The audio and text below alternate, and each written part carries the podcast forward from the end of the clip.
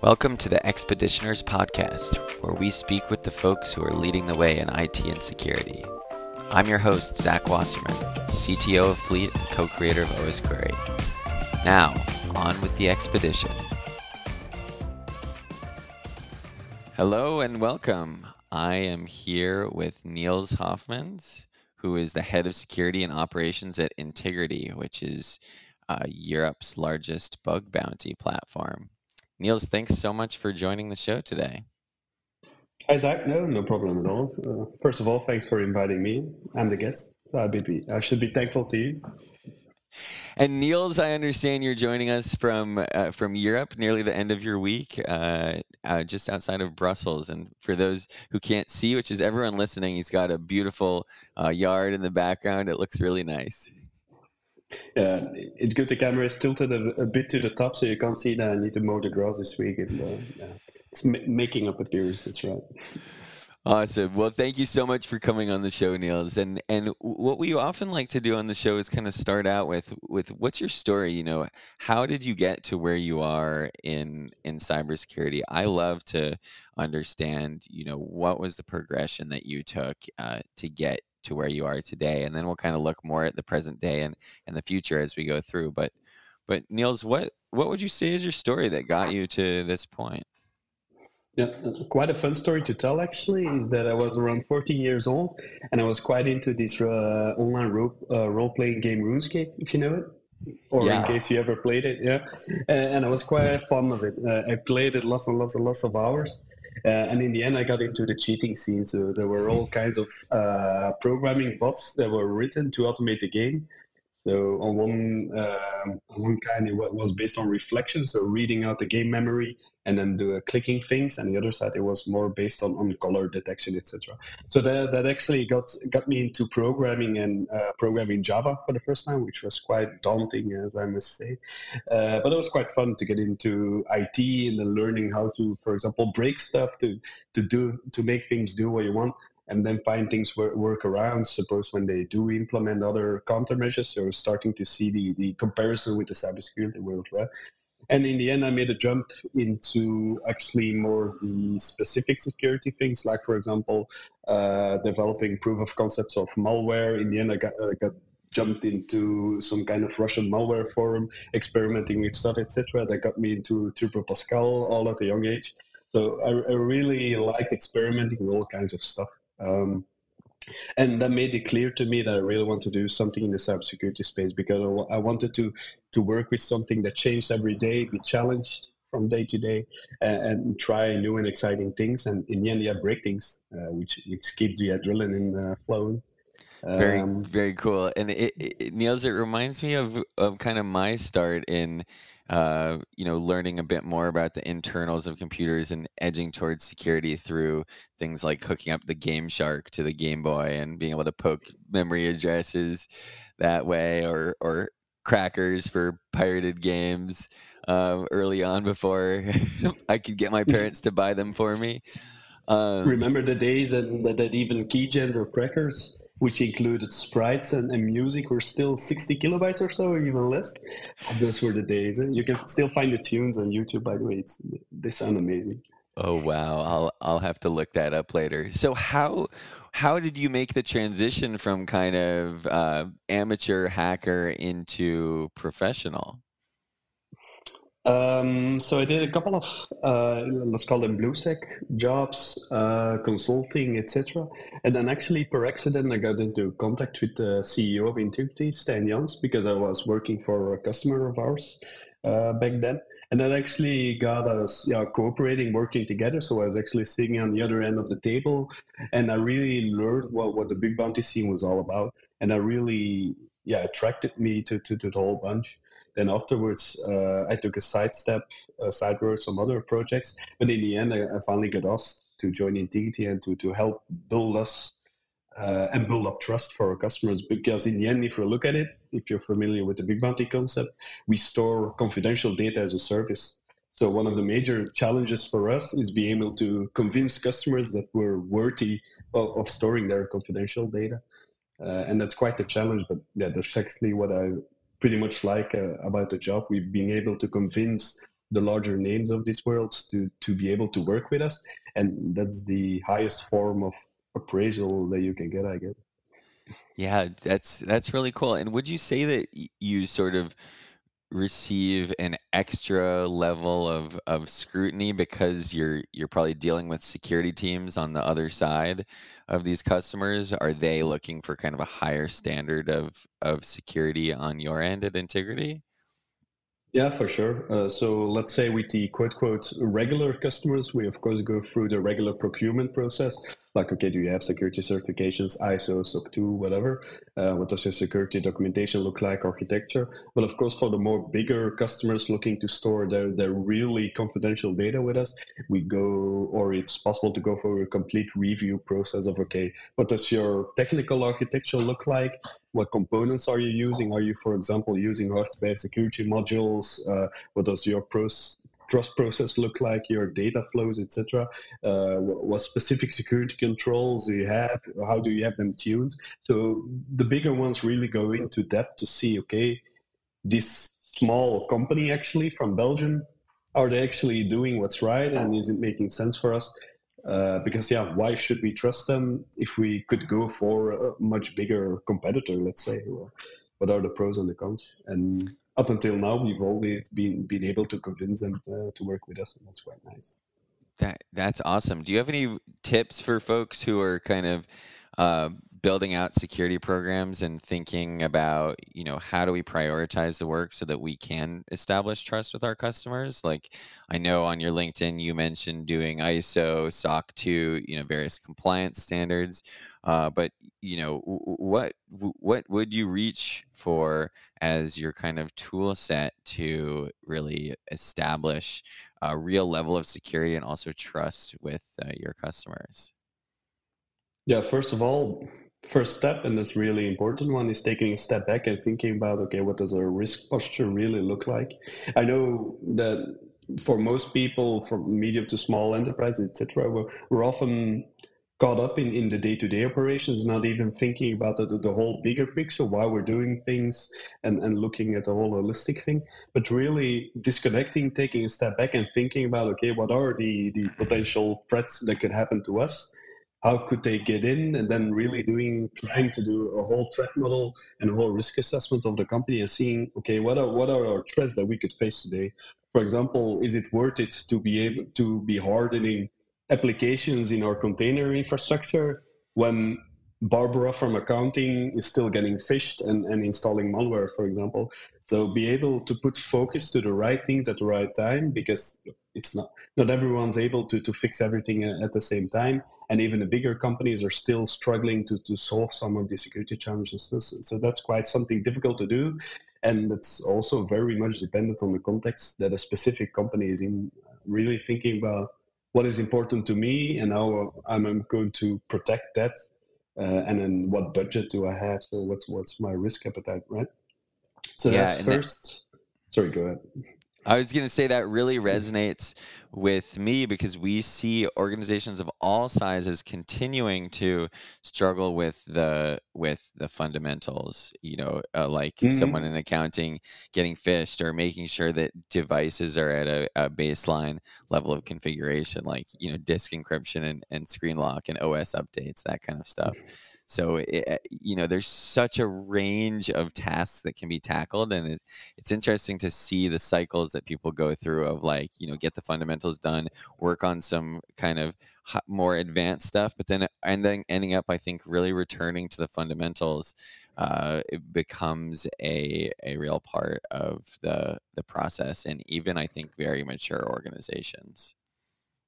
Yes, for sure. And and even then, sometimes it's not even a knowledge issue or, or, or a people problem, but even a technical one. Like if you look at email as a protocol, it, it's horrible eh? if we if we see what we have to work with today.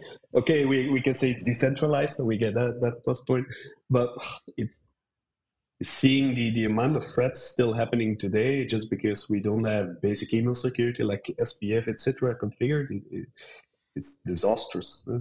It's, yeah. what can we say? If if it was easy to do security, uh, we, it wouldn't be a booming industry, of course.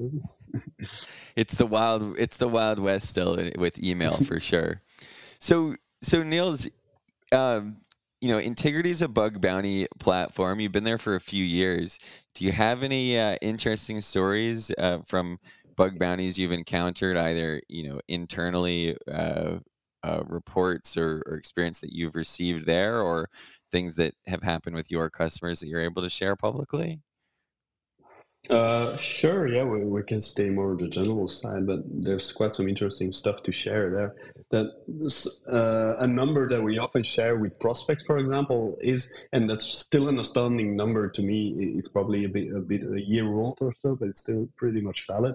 Is that we often state in our marketing materials that 71% of customers get a critical or high severity submission within 48 hours when they join our platform. So that's independent of how many pen tests, penetration tests that they did, red team engagement, etc. Still 71% within eh, 48 hours. And I think that very much resonates the whole confirmation of the bug bounty concept of you can do what you want, but there's still gonna be one creative genius, let's say, that finds a workaround and finds that that web application firewall bypass to then exploit a certain vulnerability in your product and someone who's driven enough to to be able to pull that out because we know it's not a matter of being perfectly secure or not but it's more a, a matter of being able to invest enough time and cost to be able to to breach something. And that's something crazy that we see with bug bounty. And that really drives the added value for our customers. And that's that's amazing to see basically. That is so cool. It's so amazing the creativity that uh, that folks use to find vulnerabilities and to chain them together to mm. increase mm. the impact. It is it, it and then really we even exciting. see the collaboration between researcher groups, right? So we, for example, have researchers that find a, a web application bypass which isn't exploitable on its own, but then they collaborate with another group who, who then got a, a, web application vulnerability to then, for example, dump the database but they couldn't get around to web application. Then they collaborate, which is also a native feature on our platform, and then together they actually get that that fake bounty uh, from the company and, and get their security posture up. Okay, that's that's really interesting that the platform supports collaboration in that way because I I can definitely see how the how you'd want to be able to piece together the puzzle like that to be able to you know show more impact. And I think that that's that's constantly a challenge for security teams. From what I've seen, is like there's so many threats out there, and we can uh, we can look at we can look at our threats and vulnerabilities, but we can't really address all of them. And so prioritizing things based on the the impact, the, the, the highest impact that we can kind of demonstrate is a really useful tool. And I like the idea that your platform helps to uh, bring together the researchers to to do that kind of collaboration. Yeah, and it also nicely couples back to the whole open source thing within cybersecurity, which is also thriving, right? So we uh, we have, for example, all these researchers who are developing yeah free security tools, which are then used in the end by the blue teams, but in the end also by by the red teams or researchers themselves to be able to find stuff, and they actually collaborate on the same product an example of that was, for example, when the, the dreaded log4j, log4shell thing happened all over the world. Uh, we were actually collaborating with our researchers in building a nuclei, which is a vulnerability scanner, a web vulnerability scanner, and we, we were collaborating in, in creating the uh, detection template to be able to find it. And then we actually shared it back to our researchers so that they could find all the vulnerabilities for our customers because we weren't able to do so because of the complexity, the, the scale, etc. And in the end, that was a, a, a, purely win-win situation. Customers were able to use the, the signature to, to hunt for it themselves. And in the end, the researchers themselves were also were able to to to find them, report them, and then get rewards for the effort. So it was a, a, a superb collaboration, and I think it really it really mattered at that point. That's that's so cool, and uh, of course, I love open source and have been involved with open source security for almost ten years, and and it's just so cool to see the way that the community comes together uh, to kind of help raise everyone up through these kind of tools. So Niels, I saw on your on your LinkedIn profile you described yourself as an open sorcerer, uh, which is very cute. Uh, uh, love that. What? Uh, but what do you mean by that? yeah, finally someone asks about it. It's been on my LinkedIn for years, and years. I tell you. no, uh, but more in general, it's more that I, I, the whole concept of open source completely resonates with me. I also believe that companies should give back to the open source community because the, the whole idea of that open source is free isn't true of course. It costs people to maintain and even as a company to consume open source that's still uh, gives the certainly there's a certain cost you have to pay, whether in man hours, uh, licenses, whatever. But still, the whole concept of, of, open source completely resonates to me. I, I also like writing open source stuff, sharing it back to community, contributing to projects, even up to the point of just merely uh, issuing bugs, for example, issues on GitHub itself. That even helps fixing typos and documentation. Um, I think open source is one of the best things to happen to to the whole cybersecurity space, even in, in the last 10 years, let's say. I've only been working for eight years, but I'm uh, over overestimating maybe. But yeah, I, I, I just like it so much of all the value that is that it brought us. Yeah, absolutely.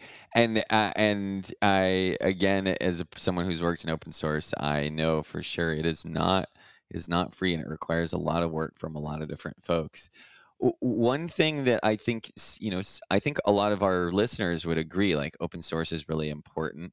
I wonder if you have any advice for people who are in a position where they're in an organization that doesn't necessarily support open source work very well. Any advice on, you know, if you're an individual contributor, you're a security engineer, you're a software engineer who wants to get into open source, like what would you what would you say to your management to show them that it's a worthwhile investment for that organization? First of all, looking at whether you're not using open source internally, but just yeah, not talking about it or forgetting about it, that would be a first. And and, and yeah, referencing that one. The second one would be pointing at, at the huge open source project that there are and that have so, so much vouching from big names. Uh, I'm thinking of uh, typical examples would be Kubernetes, of course, which evolved from Borg from, from Google. Then, of course, we have Chaos Monkey uh, from Netflix. We there's all these kinds of superb open source projects that can provide so much value to the company and it's not that it's open source that it's a bad thing, right? It's more about an awareness issue of what open source is about, what are the benefits, and what are the, the potential side effects that you should, should be taking into account. So, really educating your management about open source itself and trying to find the first track to be able to, to, to, to use it. Of course, you don't have to be obliged to. Nobody has to use open source, but there's always going to be a use case within your company where it completely makes sense and then you just have to implement it responsibly by for example investing back uh, even a simple sponsorship etc uh, to then get your company name on the github page for example. There, there's all kinds of stuff where you could be giving back to the project right? Yeah, totally, totally, and I, I, I hope to see hope to see companies of all sizes really continuing to invest in open source because we really all do benefit so much uh, from that kind of investment. So Niels, looking looking forward a little bit, like what do you think? What do you think w- will be the biggest kind of changes and most important things uh, for folks in the security industry to be aware of over the next say five years and i'd i'd be really curious both kind of generally in security and then also specifically in bug bounty like what are your thoughts on on how things will evolve over the future yeah, more in general we're to see that security even more so has to keep up with all the things evolving like uh, now we're all struggling for keeping up with, with, the cloud security space. There's a huge shortage on, on cloud security profiles on, on, the, on the market itself. Itself, the technology implemented by the vendors, etc. It's also constantly changing. There's large differences between the, the different vendors like GCP, AWS, Azure, etc. So that's a big challenge today. But even more so, what we're looking at, and, and the question that we often get today is the, the whole LLM thing, right? Um, I'm dropping the AI bomb. I know uh, I shouldn't, but in general, what we're going to do about that? Uh, there's perfect use cases for those, but how are we tackling those? Or also thinking about prompt injection, for example, for AI, etc. So there's all these kinds of new spaces, even more so blockchain, Web three, whatever, that we aren't completely aren't aware of within the cybersecurity space. And it's going to be even more difficult than it is today to find people specialized in those and raising the awareness and technical knowledge level within the teams. So that's going to be a huge yeah, roadblock, I think, that we, that we have to overcome in the coming years.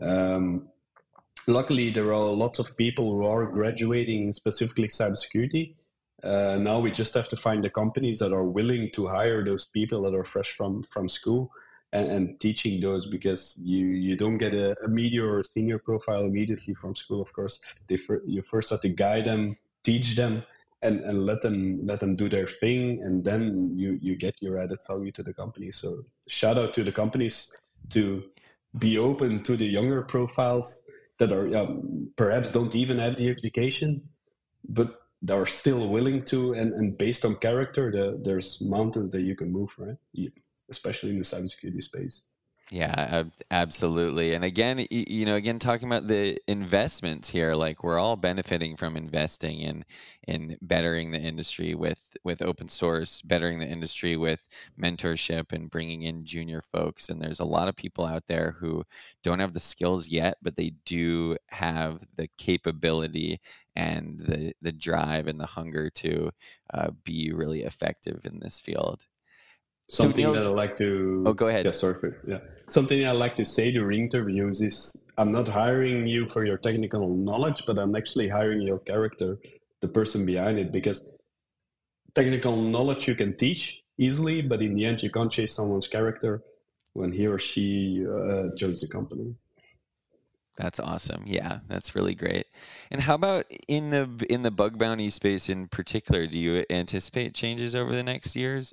In my eyes, maybe AI is going like you know the LLM style AIs are going to make some changes there, possibly both uh, you know automating things on the side of researchers, but maybe also meaning that teams who are reviewing bug bounty submissions are seeing much more stuff that's just been generated by AIs. I wonder what your uh, I wonder what your take is on that. Yeah, so of course we see, we're seeing three sides. So one side would be the researchers working on a platform. Second side would be us as a company, and then third side would be the companies uh, which are uh, hosting company and and um, bug bounty programs on our platform. Right. The first one, the research is there, I believe, and it's even happening today as we speak, is we're going to see huge strides in terms of uh, automation. Uh, up until now, we've mainly seen the more automated one, like for example, web scraping, uh, subdomain uh, takeover detection, etc. But I think that's only going to improve. And something that we even see today is people building their complete monitoring stacks, which would certify as a as a attack uh, surface management platform, but only for their own. And then even so, uh, yeah, open sourcing it on the internet for other researchers to benefit. And I think that's gonna e- grow even more so. Uh, of course, there are going to be people that then uh, attach an LLM to then automatically create submissions on bug bounty platforms. But yeah, there's there's a whole story around that whether that's going to benefit the quality of the submissions and in the end the added value to the to the customer themselves. But of course, that's an issue for us to solve. Um, on the company side, I think we're going to see huge strides in terms of automation as well. But like on two different fronts. One front would be how can we better translate the whole bug bounty thing to a more overall risk management thing? Like how can we translate the testing that's happening to a whole risk posture for a company? So, for example, how do we show a company that, that they're missing, for example, specific assets that our researchers are looking at, but that the, the company doesn't know, for example? And on the other side, also automation in terms of the submissions coming in, what are we going to do about those? Uh, suppose the submission is fixed, what's going to happen with it? Uh, is it really fixed? Things like that. So I think strategically, there's a huge space still open for us as a company, and uh, we're probably going to evolve in that direction. So exciting things ahead uh, for sure. And this won't be the last thing that, that we've seen in space. Yeah, no doubt. It won't be the last thing.